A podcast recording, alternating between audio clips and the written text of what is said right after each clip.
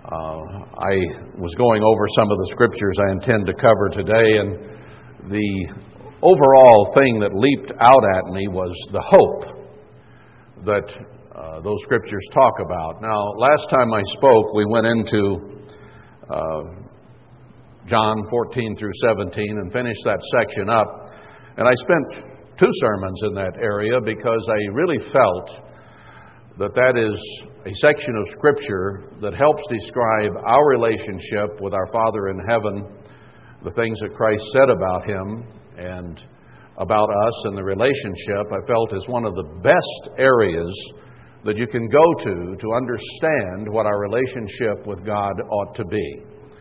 Uh, John uh, puts things in such a very simple and yet a very comforting and strengthening way and inspiring uh, so I did spend quite a little time on that and feel good about that because I think it is important for us to consider and to understand how great the love is. He mentioned that He sent His Son for the whole world.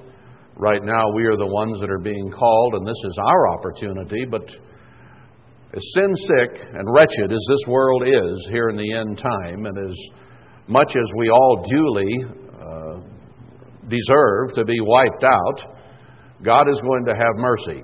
And he, but He's going to let some terrible things happen to humble people and to get them in the right attitude.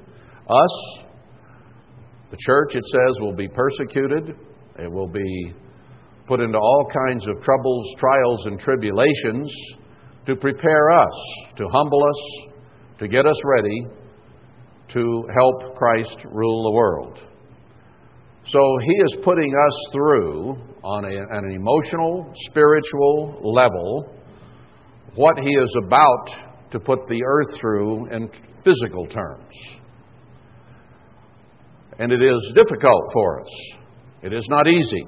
It is so hard to try to be like God in a world that is so unlike God, there is no resemblance and not to have the attitudes of Satan and of humanity and that which comes natural to a carnal mind, the works of the flesh. It is so hard to fight that. And these disciples were left without Christ. As you may recall from the series I did about marriage uh, and how the, the marriage went, Christ left the bride, and that's in Jewish tradition, left the bride, or the, the man would leave the bride, go back to his father's house, prepare a place for her, and then toward the end of the summer, he would come and reclaim her. He would send a gift, which is pictured by the Holy Spirit coming at Pentecost. But it was not until the fall in the traditions that he came back to claim his bride pictured by the Feast of Trumpets uh, and the first resurrection, followed by the marriage at the Day of Atonement, when we truly become at one with Him. So the marriage story in ancient history, in ancient Israel, was the same as the festival cycle. And the symbolism fits in a wonderful way. But between the time he sent the gift the husband, and that Christ sent the Holy Spirit. And the time he comes to reclaim his bride at Feast of Trumpets is a long, hot summer. They're apart for a period of time, and we needed the Holy Spirit to help us get through this period of time until Christ comes to redeem us and to marry us. So, being without Him, during that time. A bride was to get herself ready, even as we prepare. And this long, hot summer uh, and the summer doldrums that can be are there for a purpose. And it all fits together with the original marriage thing uh, that they went through, as well as the symbolism of us being a part of the kingdom of God. So we are getting toward the end of that summer this year. Feast of Trumpets coming up before the month is over. And we need to be preparing. And we do this annually. We don't know what year Christ is coming back, but we go through this every year. And as Feast of Trumpets and Feast of Tabernacles approach, Feast of Trumpets for us, atonement for us, and then the Feast of Tabernacles for society that's left, and the Great White Throne Judgment for those who have died in the past and are resurrected to have an opportunity at salvation. We're here to prepare ourselves. And the summertime is a difficult time. It's easy to get distracted, it's easy to get really busy, it's easy to get our eyes off God and on what we are doing. And then we find ourselves sometimes with our attitudes suffering. And that's why Christ said that we would fast while he was not here, but when he returns, we will not fast. And just as he says he will turn those fasts of Zechariah into feasts of joy, I think the same thing is true of atonement. It pictures becoming at one with him, and I wonder, even though it does not say so necessarily, if that time would also become a feast of joy in the kingdom of God once we are with him. Because once we're with him, there's no need to fast. Of course, if we're spirit beings, it doesn't matter whether we eat or not. Uh, I find that hard to grasp, and yet God eats and God drinks wine and so on. So he can enjoy those things even though they are not necessary for life. And he says that wine cheers his heart. I suspect it needs cheered in terms of him having to deal with us on a regular schedule, daily, and this whole world and Satan's accusations and everything that go on. And I'm not trying to imply that God drinks too much, don't get me wrong. He doesn't need alcohol to be happy, to be uh, pleased, to be full of joy, and so on. But he does use it, Deuteronomy says. And selectively, I presume, I don't know what his drinking habits are, but he certainly can eat and drink when he chooses to. And Christ said he would not drink wine again until he drinks it anew with us in his kingdom. So it'll be at the marriage celebration that he drinks wine with us. And the marriage is slated to be at atonement, so I don't know whether the ceremony occurs during atonement and we drink that evening or just how that's all set up, and that's subject to speculation only. But we have some wonderful times ahead of us in the kingdom of God. And it is interesting that after Christ gave that dissertation that John recorded in chapters 4 and 7, 14 through 17, that the disciples went out to do what he had told them to do to preach about the Father and the Son and the kingdom of God. And the amount of hope that comes forth in these scriptures we're about to address is uh, what stands out to me. There are other factors here, certainly, but I want to get into these because the bride needs hope. That's one of the big three faith, hope, and love. Love being the biggest. Faith will be fulfilled someday. You will no longer need faith that you can be part of the kingdom of God because you'll be there. You won't need hope for the things to come because they will have transpired. But you will still need love forevermore to get along in peace, happiness, harmony, and oneness throughout eternity. So, love is the greatest, and it transcends those other two ultimately. But they're still the big three, and right now we're still in desperate need of hope, are we not? To keep us going, to keep us moving, to keep us overcoming, changing, and being what we ought to be. So let's go to the book of Acts, which begins the things that the disciples wrote after Christ was gone. And I want to pick it up in Acts 1 and verse 4. And being assembled together with them, commanded them that they should not depart from Jerusalem but wait for the promise of the Father, which, says he, you have heard of me. So they were to wait there. He told them to tarry 50 days until Pentecost when the Holy Spirit would come. And things began to change immediately when they had the Holy Spirit. And it came in power at that time. For John truly baptized with water, but you shall be baptized with the Holy Spirit not many days hence. Baptism in water symbolizes death. That's not something you necessarily look forward to in one sense. Uh, it pictures the old man dying, the sins being washed away, so there's wonderful symbolism in baptism, but it basically pictures death. The coming of the Holy Spirit pictures the beginning of a new life, of a, uh, well, lost the word. I must be getting old. Uh, the beginning of a new life. Conception is what I was looking for. A new life is conceived when the Holy Spirit is put within us with the laying on of hands. That is what we need to help us grow to be ready to be born into the kingdom of God. When they therefore were come together, they asked of him, saying, Lord, will you at this time restore again the kingdom to Israel? That has been a question that has been on the lips of everyone who has been a Christian, I suppose, ever since. It was to the disciples. They thought Christ was going to return soon. And that was one of the first things that came up. When, when are you coming back? And they expected him to come soon. And then they began to realize later on it's not during my lifetime. And other people, believe it or not, have read the Bible from the first century AD up until now. Some had the Bible back in 900, 1400, 1600, and since. And you know what? I'll bet you every generation that read the Bible applied it to themselves, and they all thought Christ was coming in their lifetime. And it didn't happen.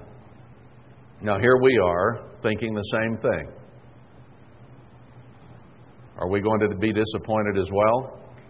No. This time, it's true. This time it will happen before this generation of old people I see out in front of me here today are dead. Because we are at the end of this age. We have polluted this earth almost beyond being able to live on it. We've ruined everything God has done. We have created a situation where war war is going to break out shortly, and most of mankind is going to die. And you don't even have to read the Bible to see that. There are people on the internet who are pretty astute and know what's going on in the world, and they recognize that mankind is about to destroy himself. The World War III, when the economies of the whole world collapse and war breaks out, is going to be devastating. And they know that the people in power today intend to decimate the earth to about a 10% level of what today is. They've written about it, they talk about it, they plan it, and that's what they have in mind. Ironically, God says that's exactly what's going to happen. That there will be less than 10% left when this all is finished. We have entered that time. And now, this global collapse and all the terrible tragedies that are going to occur is almost upon us. And if you have a, a wit about you, you can see that. So it's getting very close. That means the return of Christ is close, but it means there are going to be an awful lot of terrible things happen in the next few years. And we need to be prepared. Is it time to restore again the kingdom to Israel? And it wasn't. And it hasn't been until this age. And the restoration of his kingdom is not very far away. Speaking in terms of 6,000 years of existence of man, and considering that Christ will be on this earth restoring his kingdom, what shall I say? I don't like to pick numbers. 10, 12, 15, 20 years from now. I don't think it can be much further. Uh, we're getting grayer and balder and so on, and this generation that has been called to have a few chosen from is aging rapidly. Most were called in the 50s, 60s, and into the 70s. And some of them at the time when they were called were already 30, 40, 50, 60 years of age. So that period of time that God called many and said, This generation will not pass before these things happen, is now growing quite old. And many are dying.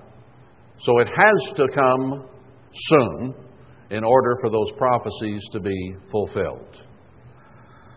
So that big question they had, and that they were not allowed to see, we shall see in our lifetimes. And he said to them, It is not for you to know the times of the seasons which the Father has put in his own power.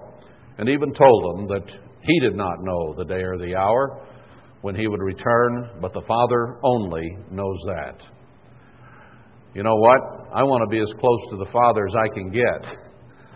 He knows more than anyone else, even more than Christ himself. Now, whether he has divulged that to Christ at this time or by now, I do not know. He may by now know the day and the hour as well, but then again, he may not. The Father may still be holding that to himself. But the Father is greater than Christ. And Christ looked to him and told us to pray to him. There is not a scripture that I'm aware of that says that we are to pray to Christ. Now, that has been a little bit of a conflict in my mind in a way.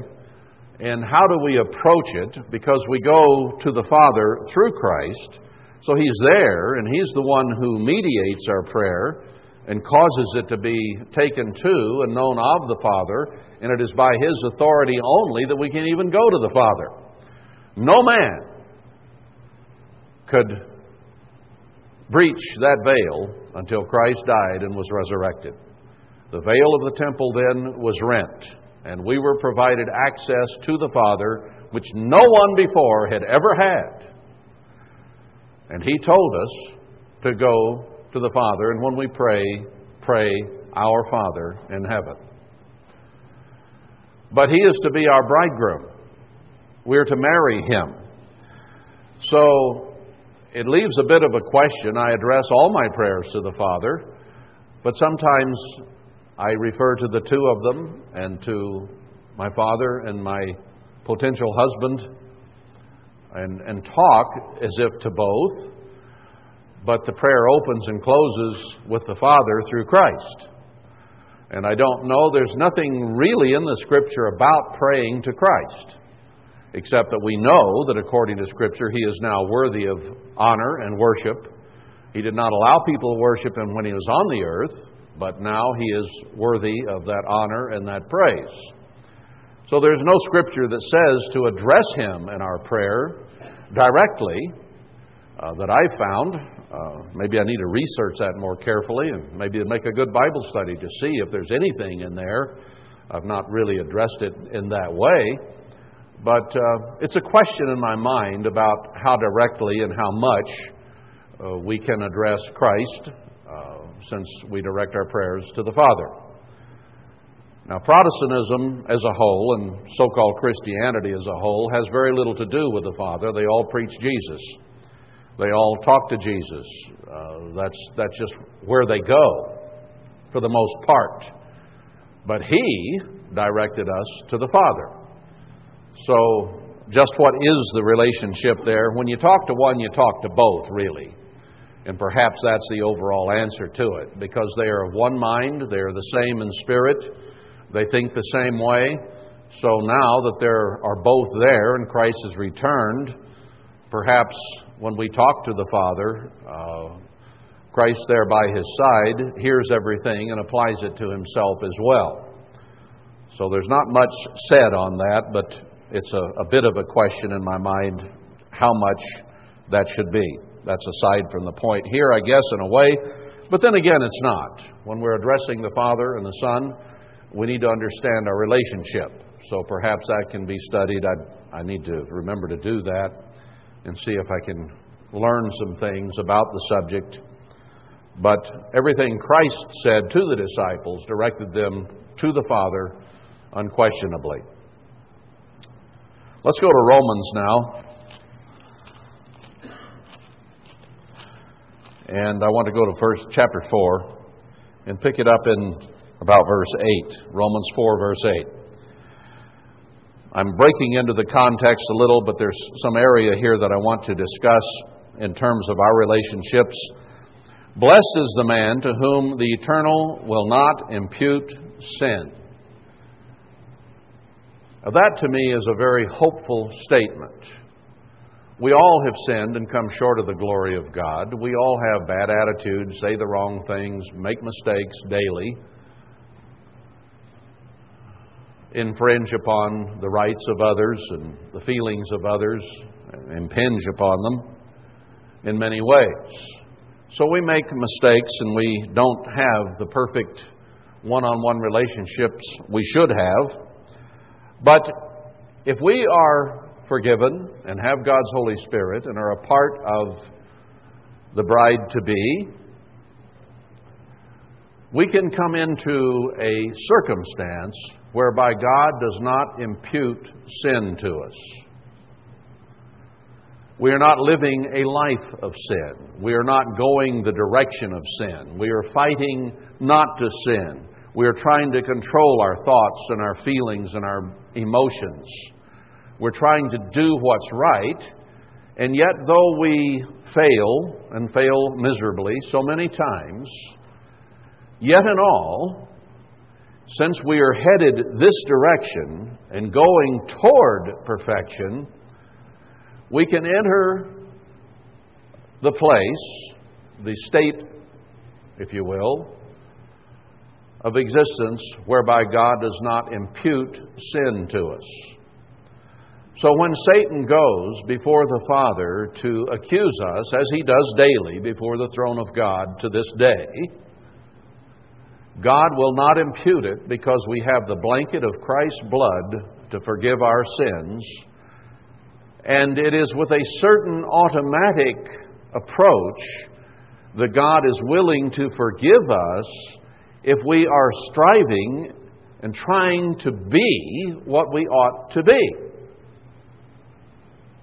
Now, how could you describe him being blessed that God will not impute sin to except someone in that position? I would hope we could all be there where God just tells Satan, it doesn't matter. That person is trying to do what's right, and they'll talk to me about it. They'll ask me to forgive them, and I'm going to do it. I'm not going to impute that sin to them, nor, and I will remove the penalty of it.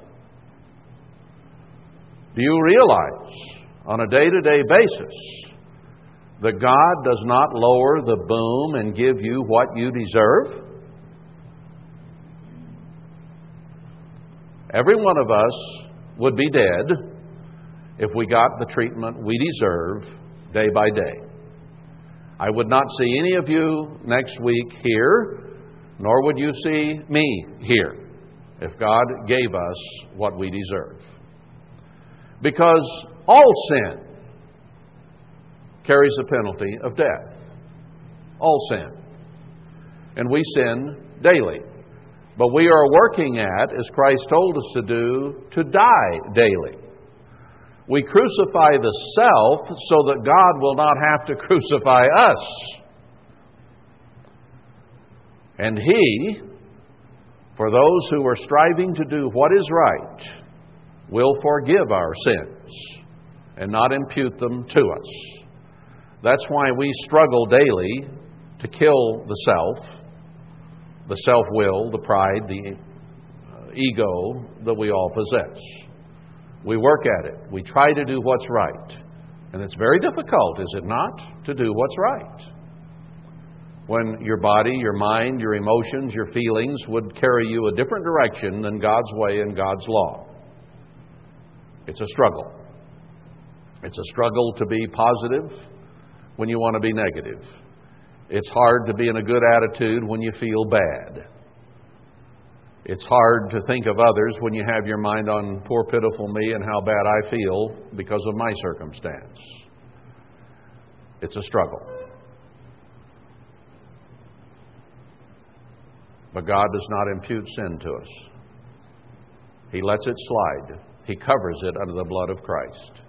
Sins that we commit, thoughts we have, backs that we stab, God forgives without giving the penalty, even though sometimes we do not remember to repent or to ask forgiveness of those sins. Does He not? Sometimes we don't even know we sinned. Most of the time, I think we're fairly aware on some level that what we're saying should not be said, or we come to the knowledge of that shortly thereafter when we realize we stuck both feet in our mouth. But we don't always recognize, and sometimes we let our minds drift away from where they should be, and we don't even realize it. And maybe they'll snap back in time, but there we were in la la land and dreaming or fantasizing about something that should not be. It's easy for your mind to go many different places. And then you never think about it. You, you get back on track, busy with what you're doing or whatever, and, and forget about that. But at the end of the day, if God wanted to judge you for what you did or said or thought, we'd all die by sundown tonight. But He does not impute sin to us. He is willing to wipe it away under the blood of Christ because of what we're doing and where we're headed and the struggle that we are making to swim upstream and to go the straight, the narrow, the crooked path to His kingdom. And it is not an easy path. So He has mercy and doesn't impute sin to us. To me, that is a very, very encouraging verse there that we need to take into consideration. Verse 9 Comes this blessedness then upon the circum- circumcision only, or upon the uncircumcision also? For we say that faith was reckoned to Abraham for righteousness. How was it then reckoned? When he was in circumcision or in uncircumcision? Not in circumcision, but before he was circumcised. He's introducing the element of those who were not blood Israelites here, whom God has called and chosen, and that the Gentiles who were not circumcised can also be added in. So God does not deal in exclusivity in that sense. Even though he started it through Abraham before he was circumcised, he's included others. And he received the sign of circumcision, a seal of the righteousness of the faith, which he had yet being uncircumcised, that he might be the father of all them that believe, though they be not circumcised, that righteousness might be imputed to them also.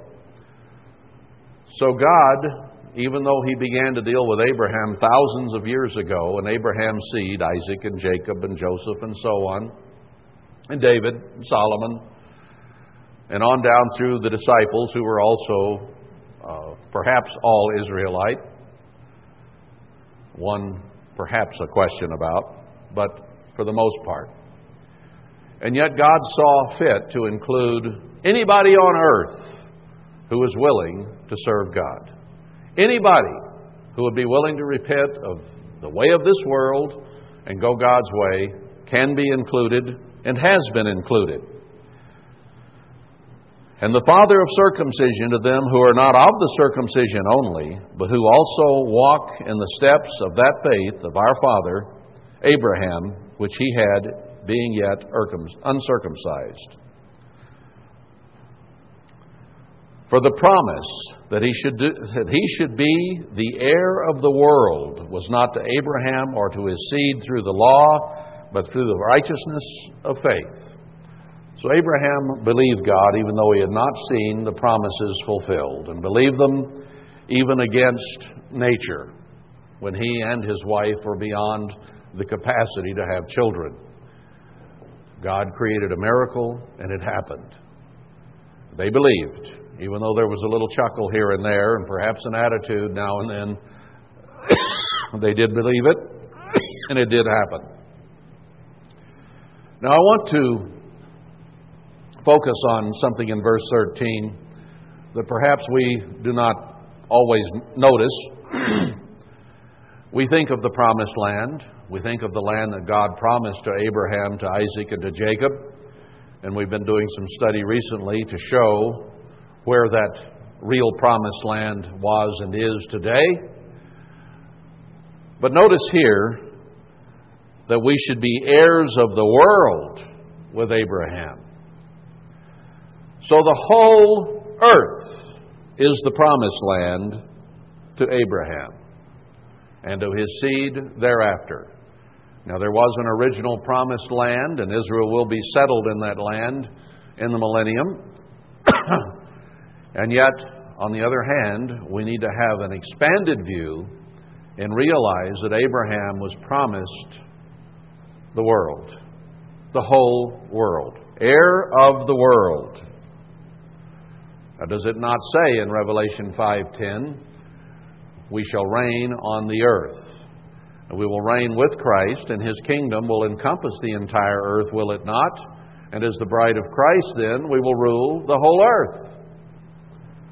So God has not just promised Israel the promised land, but He's promised you and me as the spiritual seed of Abraham, whether we be physical blood of Abraham or Gentile blood or whatever blood we are, any human being who will serve God is offered the whole world, the whole thing.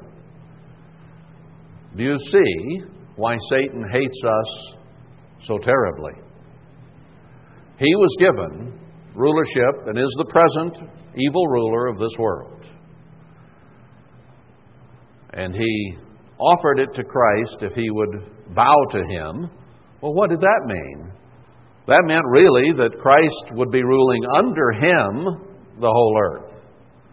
Because he would still be in charge, and Christ would be his lackey or his secretary or his second in charge. He was willing to offer that. And Christ and the Father would not allow it. But Christ and the Father have offered us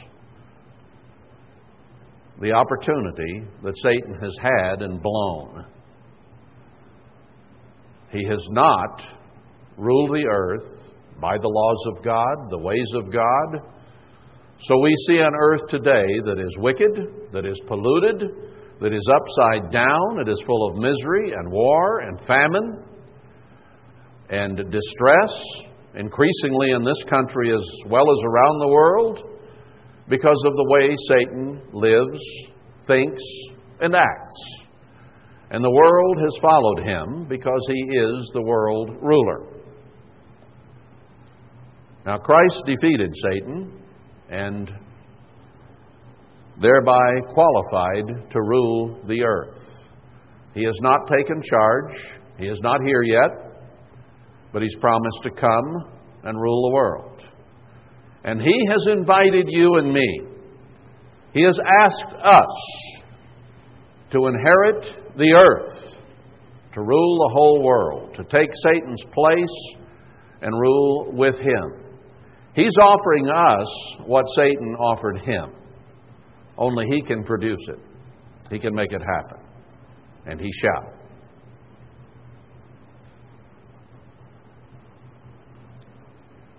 There are very, very few people who have ever obeyed God in their lifetimes on this earth.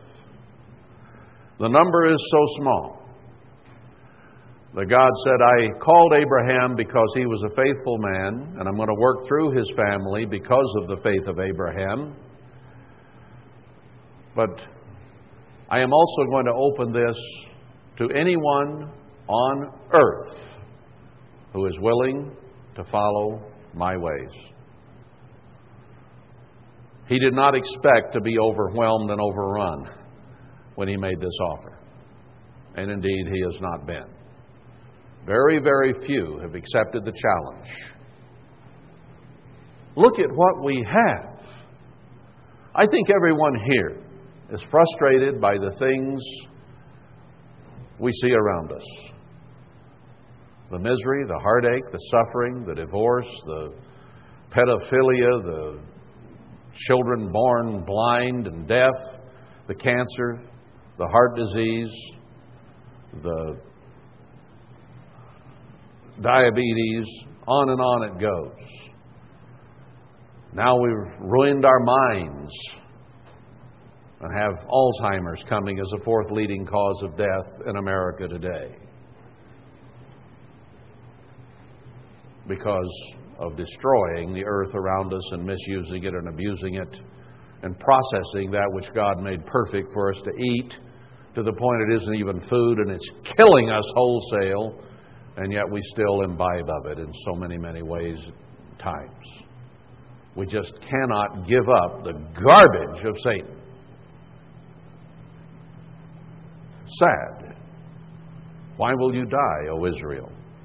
Spiritual Israel. God has given us such great opportunity. And we're here learning to teach the world how to live, to eat, to conduct their marriages, how to rear their children, how to get along with one another, how to have unity and peace with no division and no bad attitudes and no putting each other down, no pride, no vanity, no ego, no hurt feelings. We're here going through what we're going through to learn to be that way so that we can teach the whole world that. Now, it's easy to lose sight of that as we deal with one another and have attitudes toward each other, get upset with each other. Now, God is willing not to impute sin, but boy, you create some infraction for somebody around here and see what happens. They get upset, they get angry, they get nasty, they talk behind your back, on and on it goes. I say they, it's a general term. Perhaps we is better. For we are all subject to these things. And it's sad that we have not all become of one mind, without division, without bad attitudes.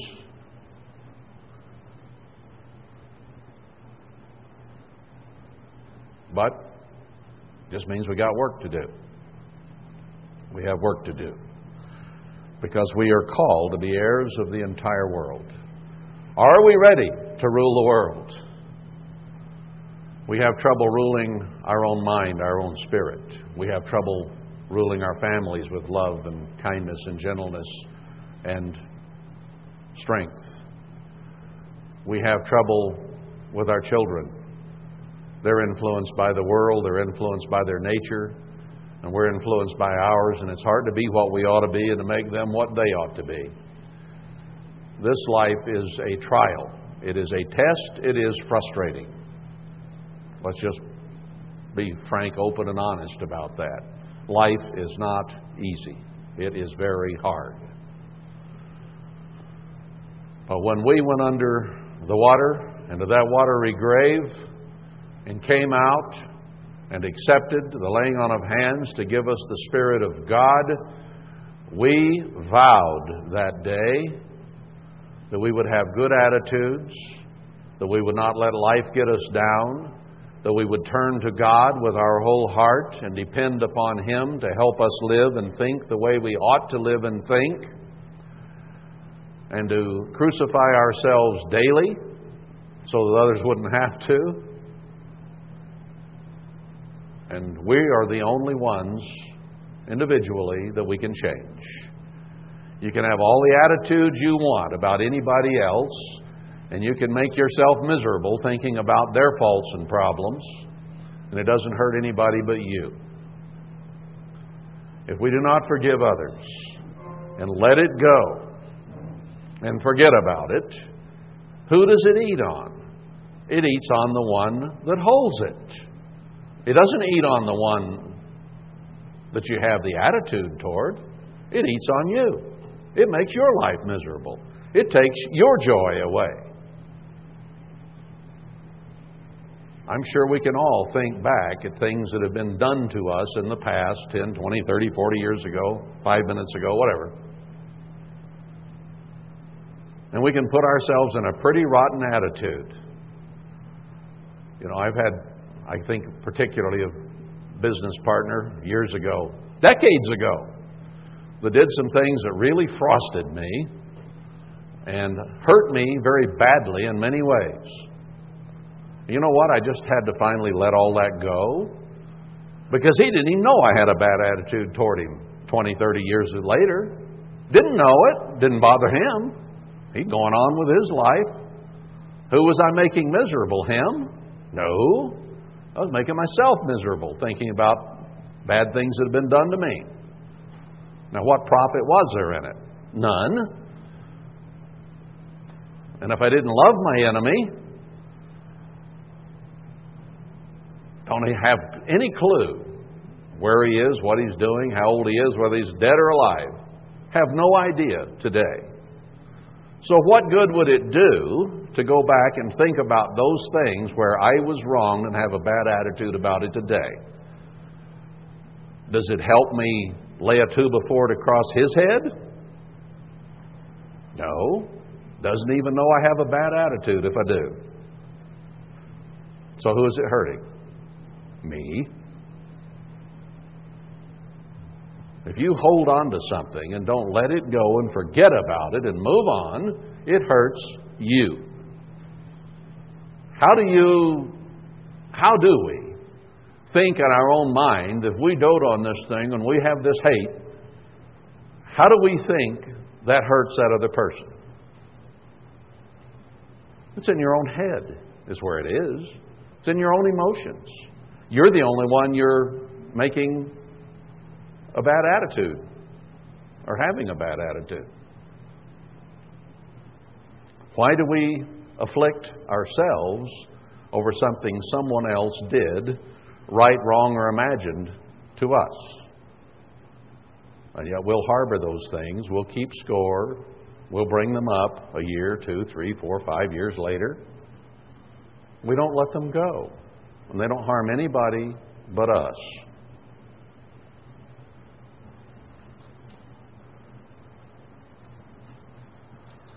Why can't we be like God, our Father, who imputes not sin to those who are trying to go the right way? He lets it go, He forgets about it. He doesn't hold it to our account. It's gone. He says He will remove our sins as far as the east is from the west. You can't remove anything any further than that. Gone, forgotten. He says when we enter His kingdom, our past, the past, will never be again mentioned to us. You, if you are in the first resurrection, when that trumpet sounds, will not have to face the Father and the Son with a listing of your sins and whether you be cast into a lake of fire or allowed into the kingdom of God. Do we realize we will not face that judgment? If you rise in the air to meet Christ, the judgment is done. You're glorified. Your sins will not be mentioned to you. You're part of the bride if you're in that first resurrection. It won't be time for him to say, well, you know, we let you in, buddy, but it was by the skin of your teeth. Because you did this and this and this and you thought that and that. We will not have to face that. Judgment is now upon us. God is looking at us daily. He is considering our thoughts, our hearts, Judgment is now upon us. This is a day of salvation. Now, He is thinking about you and me today, tomorrow. We're in His thoughts. He counts our hair, and our thoughts are just right under it. And He's more interested in our thoughts than He is our hair. So He is vitally aware because He's making that judgment now on you and me. So when the resurrection occurs, you'll either rise or you won't. And that'll be final. Other people will be judged during the millennium, during the white, great white throne judgment, but you and I are being judged right now. And if we are given glorification, our sins will never be mentioned again. That is how far God removes them. Now, how far do we re- remove each other's faults, problems, comments, hurts, real or imagined? How far do we remove them? To the edge of our consciousness? Just beyond? so that they're right close enough that we can bring them up any moment we want to and have an attitude about them or an attitude about that person. You know, it's easy to get an attitude about somebody. It really is. In my position, it's real easy to get an attitude about me. Do you know that? Yeah, you're aware of that.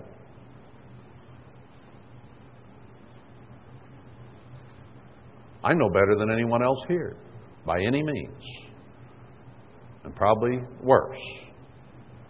But God called me to do a job, and I have to do that job the best I know how. And some of you will not like the way I do some things. You will not like what I say. You won't like the approach I take. You won't like the way I do things. I'm sorry. I am what I am. And I'm trying to change what I am. And yet I'm still me. God has given you a hurdle to overcome when He ordains anybody into the ministry or as an elder or whatever. You have to put that man, in a sense, aside because you won't agree with everything they do or say or the way that they are. They're too tall, too short, too fat, too skinny, too dumb, to whatever else you come up with. And none of us likes to be told what to do by a human being. It does not come natural. You can love a man or a woman with all your heart. You could be willing to give your life for a husband or wife, but you still don't like them to tell you what to do. Either direction. You might love them more than anyone else on earth, but it is still unnatural to the human mind to like to be told what to do, even by those you love the most we are yet carnal. We are yet prideful. We are yet egocentric. We are yet in attitudes of inferiority. We have complexes. And we feel inferior inside. We don't feel good about ourselves. And how can we when the standard is to be like God and we're so far short of it? And it's easy to feel inferior. But our inferiority to God is not our biggest problem in that sense. We expect to be inferior to Him. It is our feelings about each other and how we feel inferior as humans, and we all do to one degree or another. If we don't, there's another problem. but dealing with that is difficult because when we have inferior feelings. We don't want to be inferior. And when anyone points out in any form or fashion, real or imagined, that we are inferior, it hurts our feelings. It makes us defensive. We know we're not perfect, but we'd like to think of ourselves that way, and we wish others thought that, even though we know better. So we have a difficulty. Why do you feel inferior? Because you are. We're all inferior to God, and one way or another, we're all inferior to each other. We have strengths and weaknesses, every one of us. So somebody's going to be stronger in a certain area than you are, and they're going to be weaker in another area than you are. We all have all of the above. And therefore, we compare ourselves among ourselves so that we can either feel bad or worse, depending on whether we're in a poor, poor, pitiful me attitude or we're feeling a bit superior today. We're always and constantly making comparisons among ourselves and other people.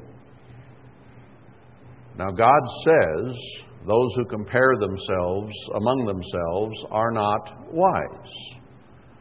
It is not wise to do that, even though we all do it. We're being foolish when we do it.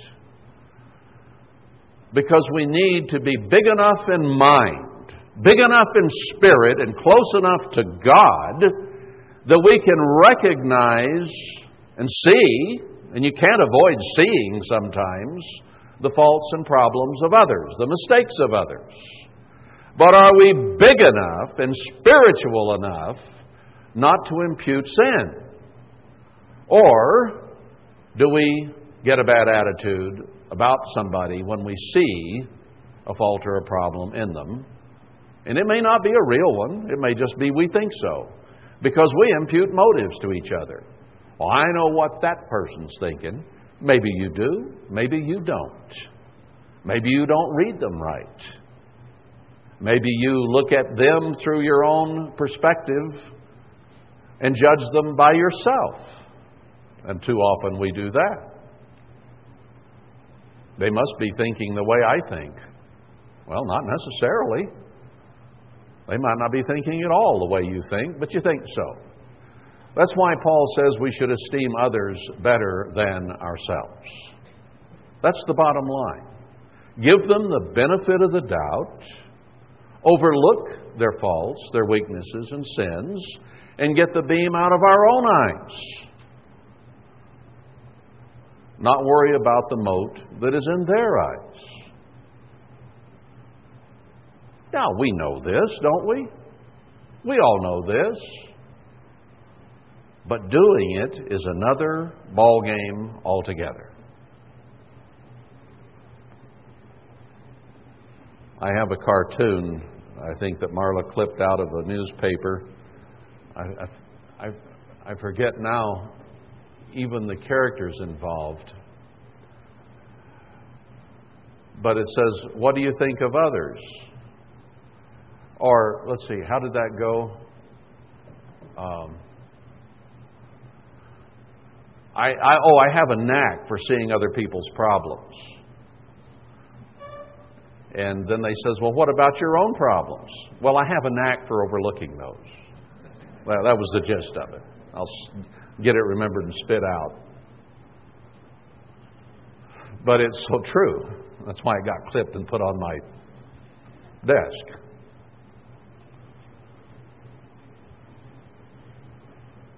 So when Paul said, esteem others better than yourselves, does that mean you go around looking through rose colored glasses and just assuming everyone's better than you and therefore I must be so bad because they're all better than me?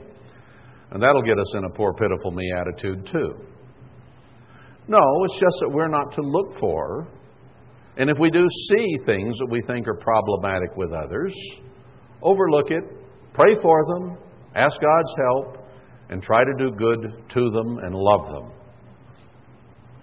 That's what Christ did with us. He saw our faults, He saw our problems, as did the Father, and He chose to overlook them. What time is it? Oh, I set my watch an hour forward when I was in Texas. They're, they're an hour behind in Texas. No, they're an hour ahead.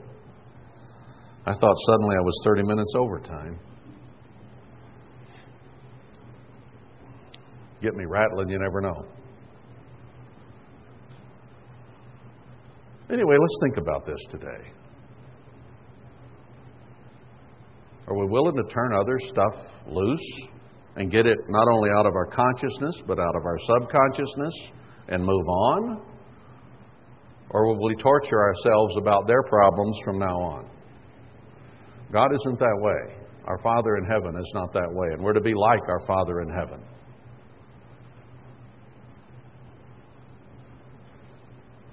Do, am I just talking today? Is this just words?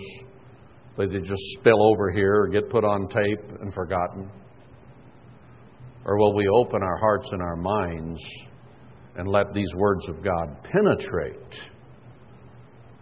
so that it makes some change in our approach one to another. There is a lot of love here in this little group, and I see it expressed in many, many different ways. And yet, it's so easy for someone who gets in a bad attitude once in a while to say, Well, there's no love around here. Well, you're not feeling it at the moment, but there's a lot of it. There's a lot of it. And I don't want us to demean ourselves, and I don't want us accusing each other of not having any, because the love of God is here. If it didn't, we'd all shot each other by now. We're willing to forgive one another to some degree, but I'm just encouraging us to go beyond what we have and give each other the benefit of the doubt and not to impute sin one to another. I just my eye just fell on Romans 3:23 for all have sinned and come short of the glory of God. We all have. So why condemn each other? I think I said before, the standard is the Word of God. The standard is the mind of God and to think as Christ thought and thinks. And we all understand now and recognize that, and that standard is put before us here week by week by week. And it is a very difficult standard to live up to. And it's a struggle. But it's so easy for us to look around and say, well, you're falling short.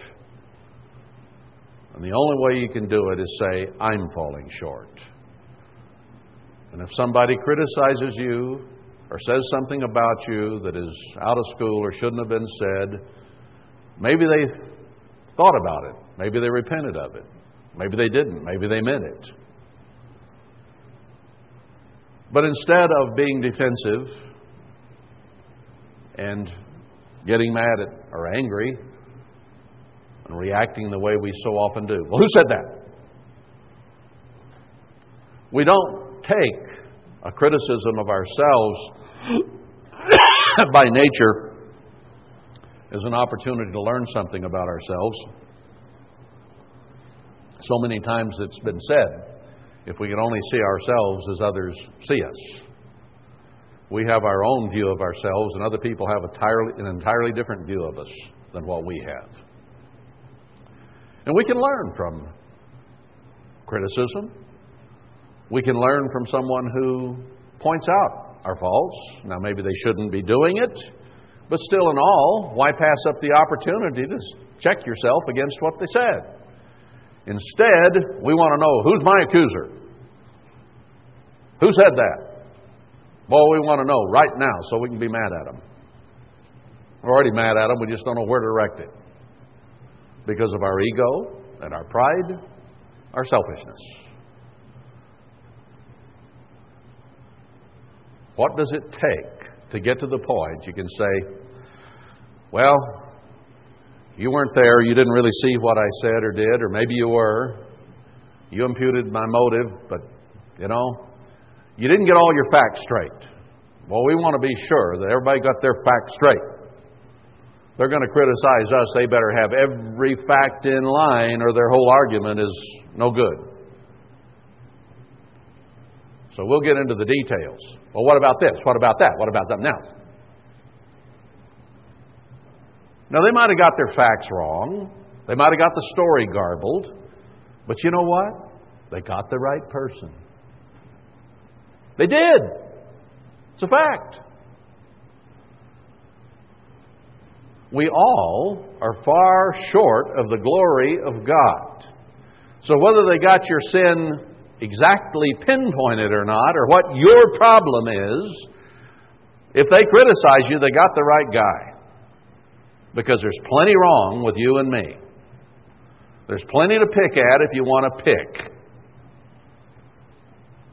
Okay? There's plenty there. But why do you want to pick? Why do you want to pick at somebody?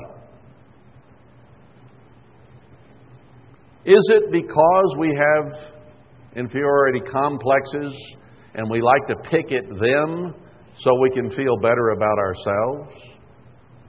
That's an awful lot of it. There can be a lot of reasons, a lot of jealousies, there can be all kinds of things that we pick at each other about for various reasons. But a lot of it is just so we can feel better about ourselves. If we can put them lower than us, or them have more faults and problems than us, then we can feel better about ourselves. So a lot of this, nearly all of it, is all about self and wanting to feel good about ourselves, even at the expense of others. Now, God tells us we're to love others as ourselves. So, why do we put them down in order to lift ourselves above them? this is the very basis of Christianity, is loving them and exalting them as much as you do yourself.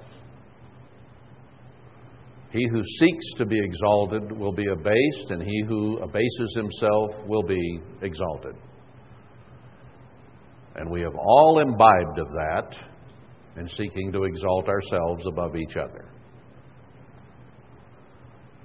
Now, we often attribute that scripture just to offices or positions in church or whatever, exalting ourselves into the uppermost seat or, you know, whatever in the synagogue as the Pharisees did. But it's bigger than that, and it's more personal than that. Because if we try to exalt ourselves above each other on a personal level, we're doing the same thing. It may just not be as obvious and as public as is a position in the church. But we all do it on a personal level.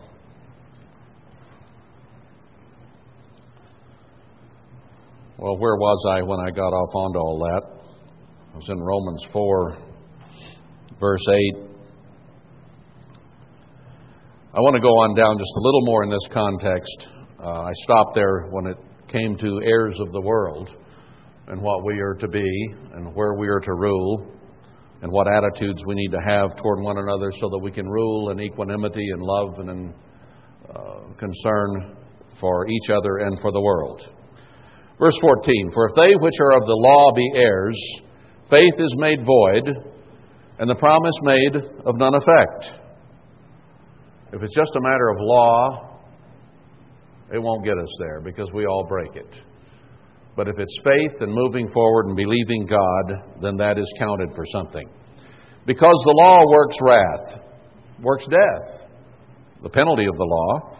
For where no law is, there is no transgression. So if there were no rules, you wouldn't transgress anything. You just do what you wanted. Therefore, it is of faith, that it might be grace to the end, the promise might be sure to all the seed, not to that only which is of the law but to that also which is of the faith of Abraham, who is the father of us all. So as it is written, I have made you a father of many nations, before him whom he believed, even God, who quickens the dead and calls those things which be not as though they were.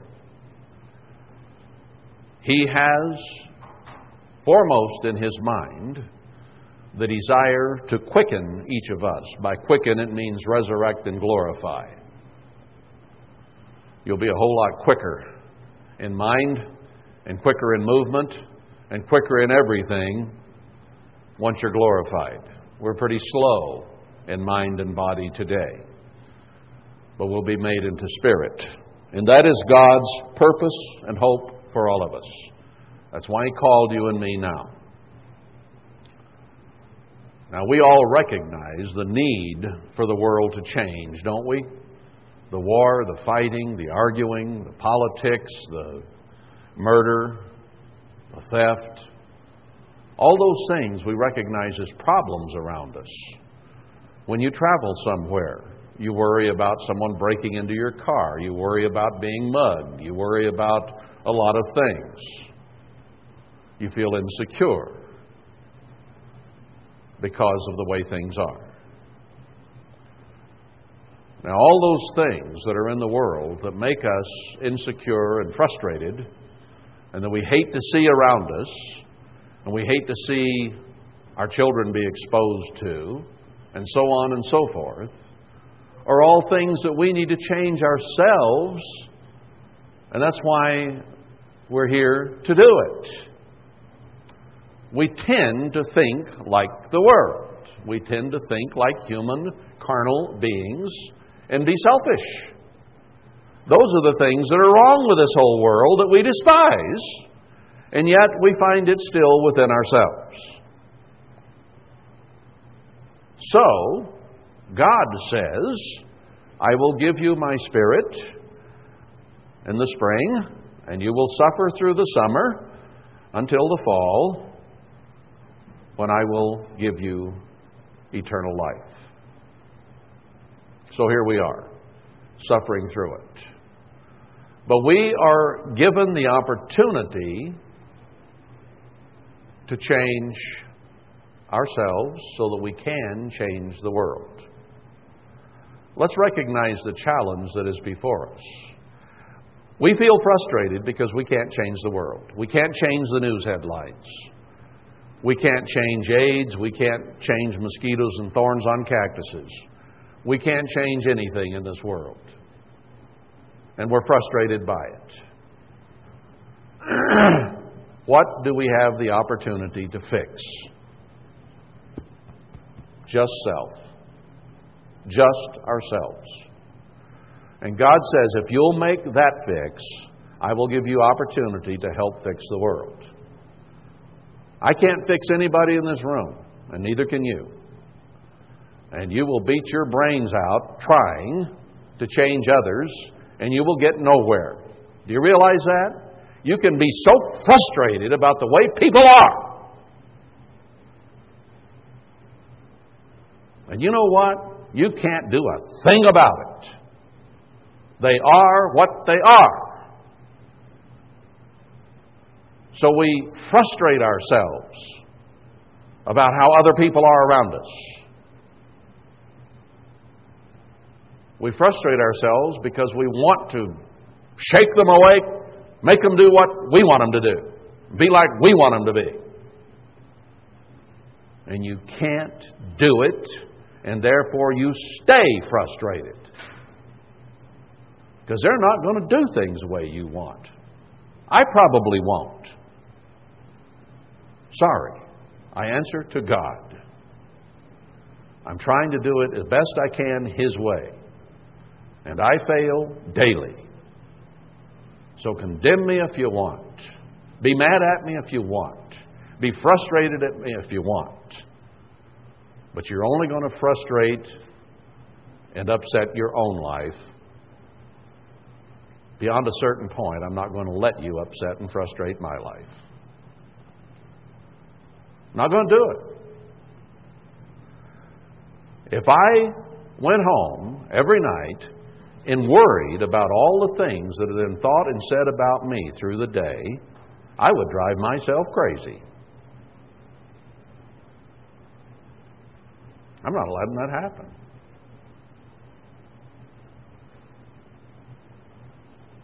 You can pray for me, but it doesn't do you any good to have an attitude or a grudge about me or about each other. You only hurt yourself. I've seen ministers drive themselves virtually insane and their wives insane by bringing it home at night when we're out visiting people all day long every day. And they'd lay in bed and worry and frustrate and worry and make themselves sick over someone's problems. They ruin their own lives and their wives' lives and the lives of their children. And some of them drove themselves to early death and heart attack and cancer as a result. Now, I am thankful that I was not that way.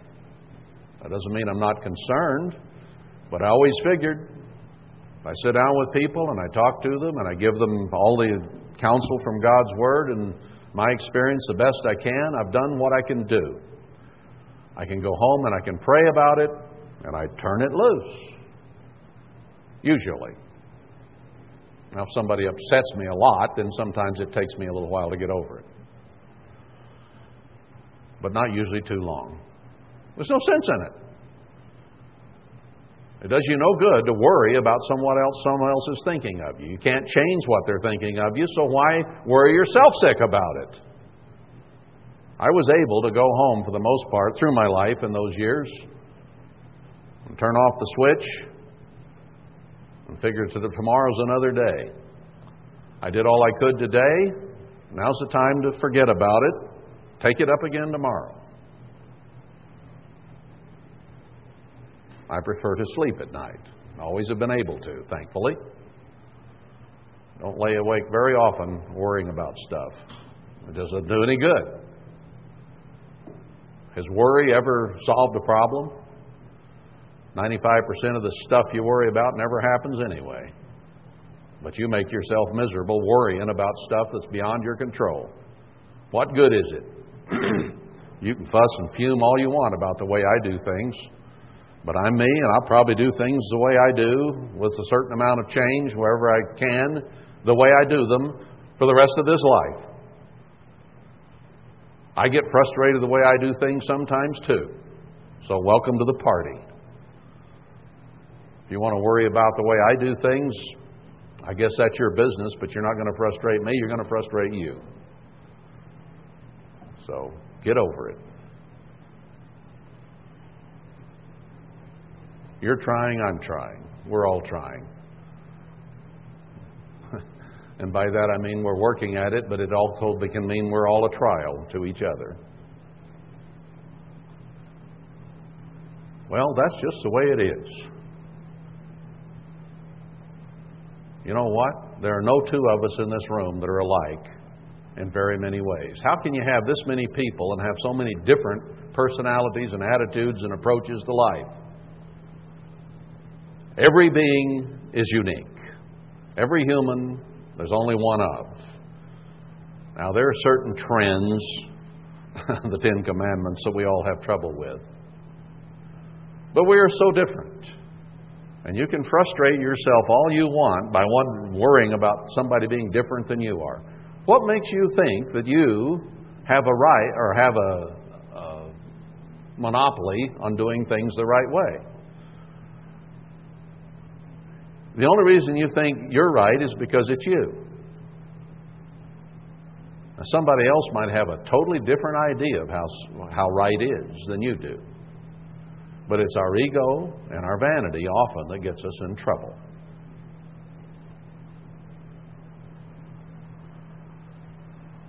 There's a right way, there's a wrong way, there's a different way, there are lots of different ways. But the problem arises when it's my way. That's where we get in trouble. I want my way. And we're not willing to consider other options.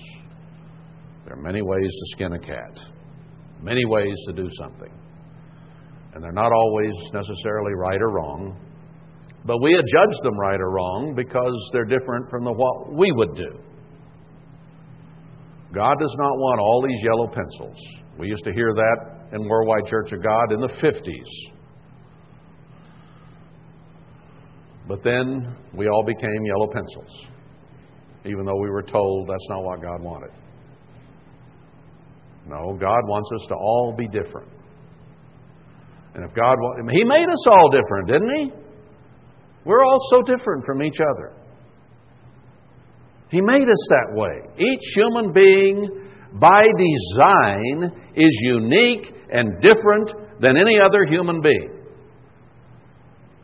And even as alike as two people might think they are, and therefore they want to get married because oh, we, we just think alike on everything.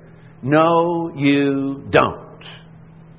You may kid yourself that that's the case for a while, but sooner or later the truth will come out and you will find that you do not think just alike on everything.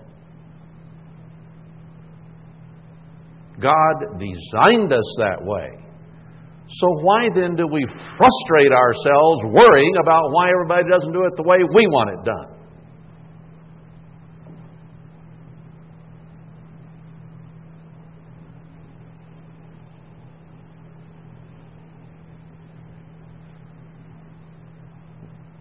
we make ourselves miserable.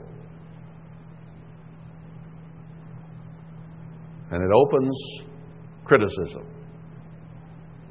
It opens criticism. And then we feel bad about each other when we become critical and judgmental of each other.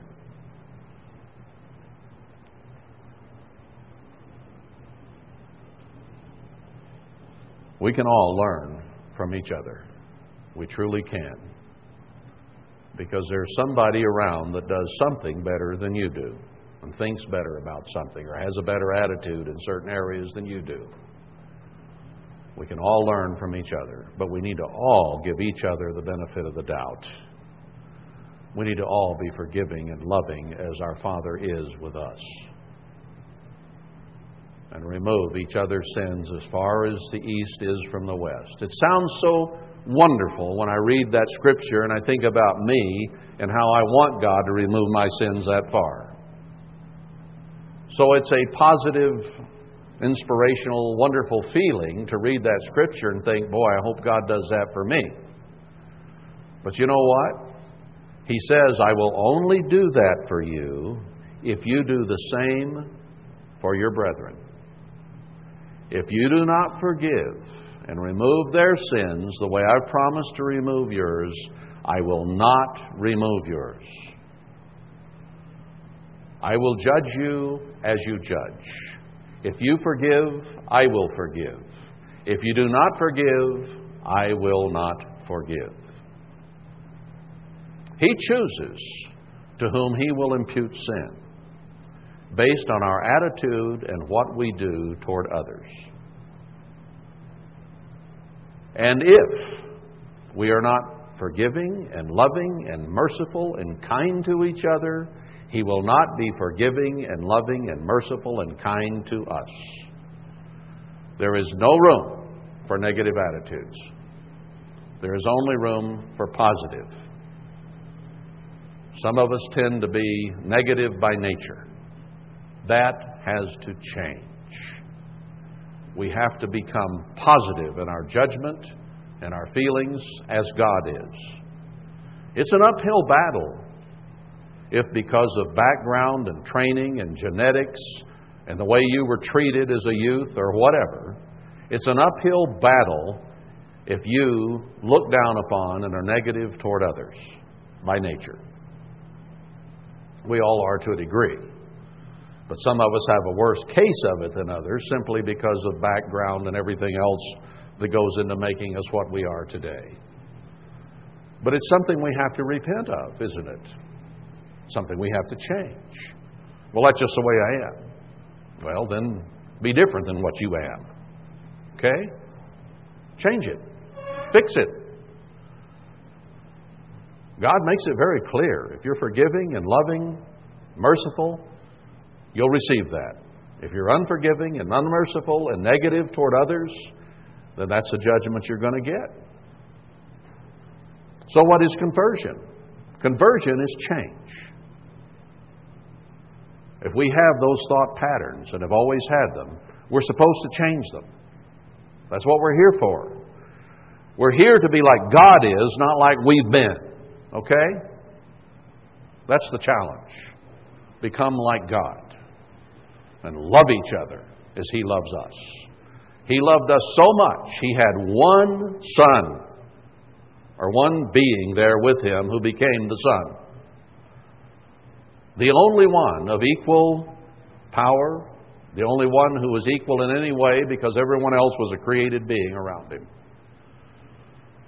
And He gave up His only soulmate for you and me. What are we willing to give up for one another? An attitude? A grudge?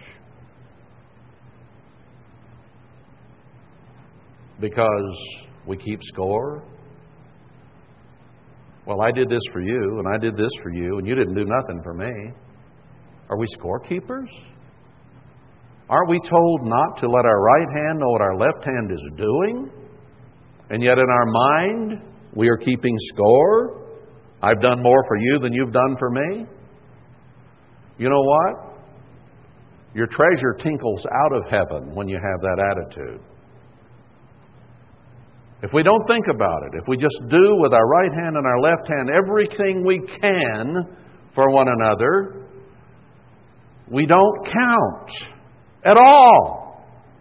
We just do because it's in our heart and our mind and our attitude to be as Christ and the Father were and are, and that's to serve and to give and to love. So we don't keep score. If anybody keeps score, it's going to be God. And He's either going to say you were giving and loving and serving and forgiving, or you weren't. And you're either going to rise from the earth or you're not. Based on how we treat each other right here today and tomorrow. You do not have a separate spiritual life from the others in this room or on this telephone line. You do not. You can think it's just you and me, Lord, and I'm praying to you, and have mercy on me, and bless me, and blah, blah, blah. But when He makes His judgment, it is going to be based upon how we treat one another, how we act toward one another, what we think of one another, what we don't think of one another. He said that's what our judgment is based upon. When was I naked and blind and hungry? When any of these were. I will forgive you if you forgive others. I will have mercy upon you if you have mercy upon others. But if you do not, I will not have it upon you. See, the choice really, the option is ours. Blessed is that man to whom God does not impute sin. If we are loving and giving and serving and positive toward one another and take our knives and our words out of each other's bags, He will take the knives and the words out of our bags. If we do not, He won't. If you think you can have a spiritual life and a relationship with the Father and the Son in heaven apart from your brothers and sisters in Christ, you have another think coming. And you are very self righteous and don't even know it. Because you cannot be forgiven apart from these, your brothers and sisters. You cannot enter the kingdom of God as the bride of Christ apart from your brothers and sisters. So don't think it's you and me, Lord, and all these others around me that don't measure up to my standard, because God doesn't look at it that way. Now, do these words go over our heads like water off a duck's back? Or will we let them penetrate? Will we pray about them? You know, you can forget all everything that was said in the sermon by the end of potluck, or maybe in line. It's real easy to do. But can you take something home with you and work on it? I want to be one to whom God does not impute sin. Therefore, I have to forgive everything around me that is not of God that my brothers and sisters do, or say, or think that I know about, and forgive them and have mercy upon them. If I can do that, God will not impute sin to me. But if I do not, He will not remove my sin. So, does that define better when he says, Blessed is that man to whom God does not impute sin, how he makes that determination, how he decides it? It has everything to do with us right here and how we treat one another. It's how he makes his judgment. Well, that's enough for today.